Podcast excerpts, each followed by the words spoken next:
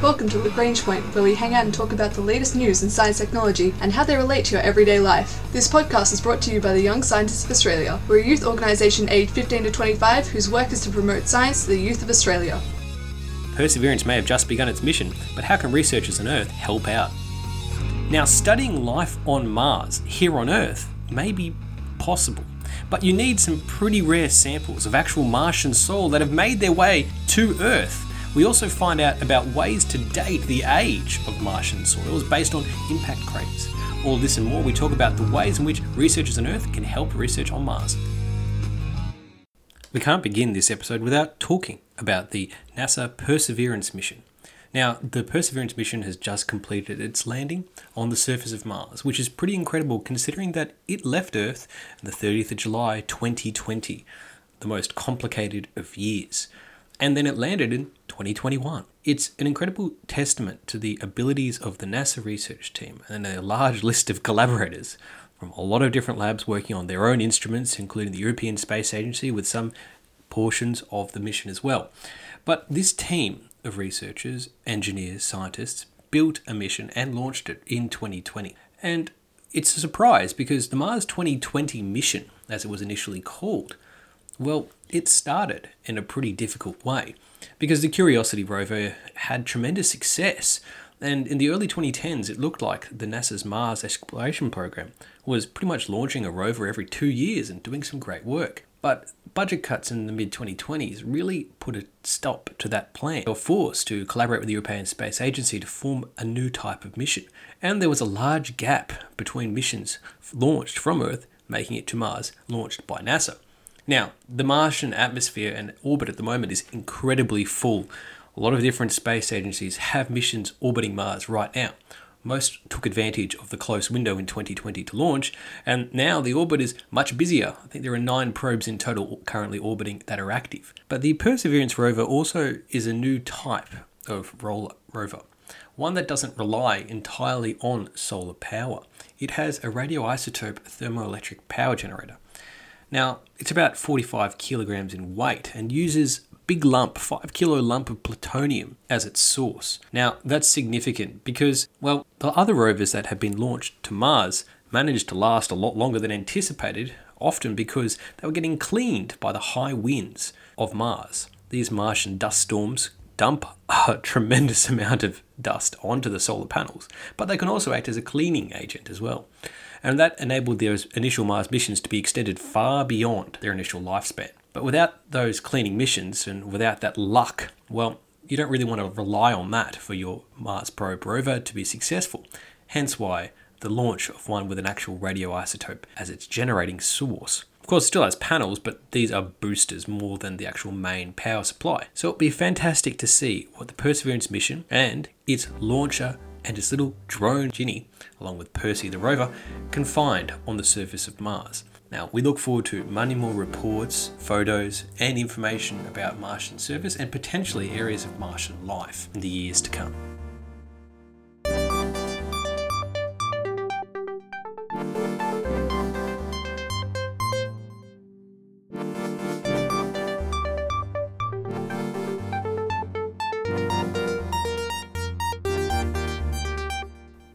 Now, one of the important things that the Perseverance mission is looking for is biosignatures, signs potentially of life currently or former life in the Martian regolith, the Martian soil. And this is an incredibly important study because the area that they're in, the crater, the Jezero crater, well, this area has all the kind of markers and conditions we would expect at some point earlier in its history when it may have had water or other active geological regions that are of interest it could have been a place for life to exist on Mars. Before, of course, it lost its atmosphere and a lot of that water evaporated or froze. Now, early Mars is considered pretty much an environment that would have been geologically similar to Earth. But there's a way you can study the geology of Mars here on Earth. And it's a little bit tricky, but it's not impossible. Because you see, we don't have to wait for sample missions on Mars, and we don't have to wait things like Perseverance or a capture and return mission like they'd done on the moon to bring regolith from Mars to Earth. We can look at a experiment that started billions of years ago. Mars or chunks of the surface of Mars that have made its way from Mars all the way here to Earth. Now, this sounds crazy, but there are pieces of Martian regolith rock here on Earth. Now, there's not a lot of it to be sure, but there is a sample of a meteorite, a Martian meteorite, called the Northwest Africa NWA 7034. Now, this Martian meteorite and the stones that come from it are the only sample of Martian regolith we have of a certain type of rock, a brecciated rock. Now, the reason why that's significant is that this kind of brecciated sample is considered to be pretty representative of the average Martian regolith, the average Martian crust. So, why is that important? Well, it means we have a sample here on Earth of Mars that left Mars a very long time ago that we can use to study and understand what the rock conditions are like on the average area of crust of Mars. Now, a little bit about this meteorite. Now, it's believed that the rock itself is around 4.3 billion years old, which is pretty old. now, at some point around 3,000 million years ago, something occurred to eject this rock from Mars and ending up in orbit. That chunk of rock somehow managed to transition through the orbital pathways and get trapped inside Earth's gravitational well, and then, of course, fall to the surface of Earth as a meteorite. This seems nuts, but it's actually surprisingly more common than you think.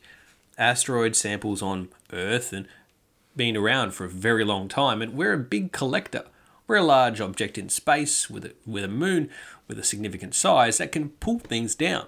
This might be pieces of other planets or pieces of asteroids quite regularly. And in this case, it's a piece of Mars that's landed in northwestern Africa. Now, whilst this is a surprising find, it's still incredibly rare, which means this sample, which is sometimes referred to as black beauty because of its colour, is also a highly prized piece of research material because it's one of the few things we have from the Martian surface here at easily able to be studied. And that's what researchers from the University of Vienna, along with a large team of collaborators, have been delving into, and they published their findings in Communications Earth and Environment. The researchers include Mollweg, Kölbl, Collister, Bruner, and Morgan. Now, they took this sample, this incredibly precious sample of Martian surface, and they crushed a tiny bit of it. Now, this seems crazy, but for geological science, often you have to crush samples in order to do compositional studies on them. And that's sad, but an unfortunate reality. But the reason why they did this was to undertake a biological study. Now, we know here on Earth that there's all kinds of strange bio life forms, some microbiological life that can exist in extreme places, extremely salty, extremely hot, extremely pressurized. These unusual life forms we call extremophiles. Well, they could exist in some really weird places. Would those weird places include the average Martian crust? Well, that's basically the question the researchers are trying to analyze and understand. Now, whilst missions like Perseverance and others will look for signs of life on Mars on Mars itself, these researchers are tackling the question from the other way. Is the Martian soil actually capable of hosting life? And if it is, how would those life forms survive? What would they do? How would they get their energy? How would they create biomass? All of these processes and approach would then help us look in the right place for life on Mars. So you do a bit of study here to try and either simulate Mars or actually use a direct sample of Mars in this case. Now, the regions of Mars in its early history would have been pretty similar to Earth.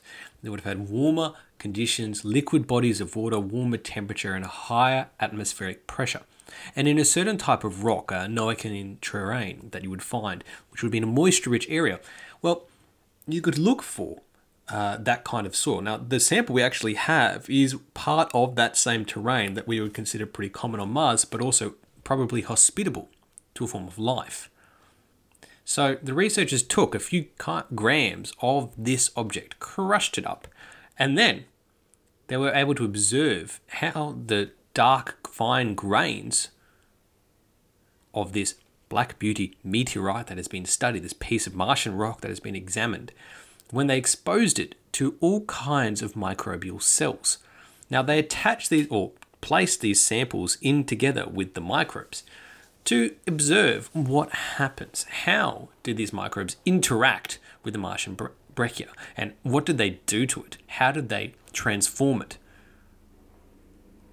Now they picked M. sedula as their microbe of choice and they watched it start to interact with and transform those little bits of Martian rock. Now the reason they chose M. sedula is because it's a chemolithotroph, which means it doesn't eat what you think it would eat, uh, some kind of other bioorganism. No, no, it eats literally rocks. It transforms the energy of stones and rocks into the energy it needs for life. It's deriving energy from inorganic minerals and transforming them into carbon dioxide and biomass. Now, we know these organisms exist here. We know organisms exist here on Earth that eat rock, eat plastic, eat weird things, and turn it into CO2 and biomass. That's we've found weird creatures, microbiological creatures, that do this. So M. sedula, they took as a pretty good case. Well, if it can happen here on Earth, could it exist on Mars? And could it survive on Mars, chowing down on rock? Now, the microbe itself managed to form a very robust mineral capsule comprised of complex iron, manganese, and aluminium phosphates, and it encrusted around the cell surface. And then they saw intracellular crystalline structures forming, little deposits of iron, magnesium oxides, and with a couple of silicates. Now, these are unique because we haven't seen this kind of feature and growth before.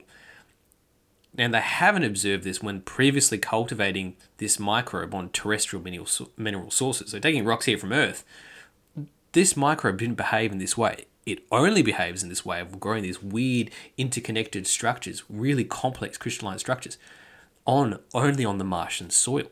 Now that is pretty amazing.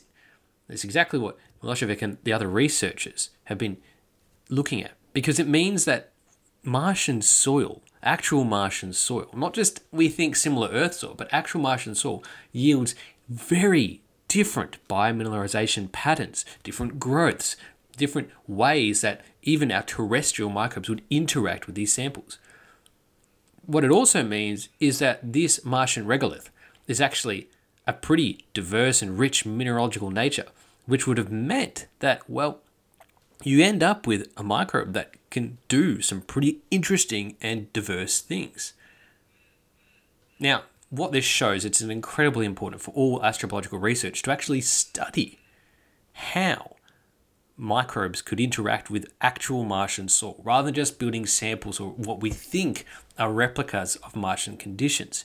Because the reality, we actually see very different responses as they found in this paper.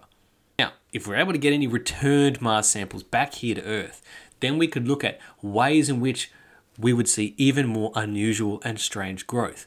But the important part to remember here is that when we do studies on the surface of Mars of its regolith, perhaps if we do find life, it would look different, even on a microbiological sense, than what we see here on Earth. Because the type of microbes and the way they interact with rocks here on Earth may be very different. If Martian regolith has a more complex general structure, you might see a stranger form of microbiological life forming there. at least that's what we've seen by growing Earth microbes on Martian soil. Now, this is some great research done by the University of Vienna, published in the journal Communications Earth Environment, that really goes to show that if we do find life on Mars, it may not be what we think of bacterial life here on Earth. It might even, in such a simple form of bacterial life, look very different, potentially more complex and interconnected than we thought was possible.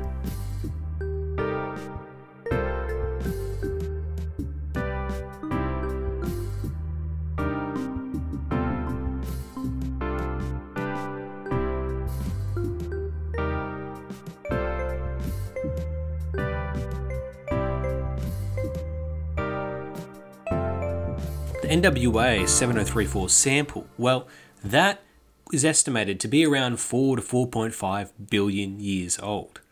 An interesting time in Martian history, to be sure. But what about the age of the area that the NASA Perseverance mission has landed in? The problem is, actually estimating the age of something you've not seen is quite difficult. Researchers have used different methods to try and guess the age of the Jezero crater on Mars, where the Perseverance mission has landed.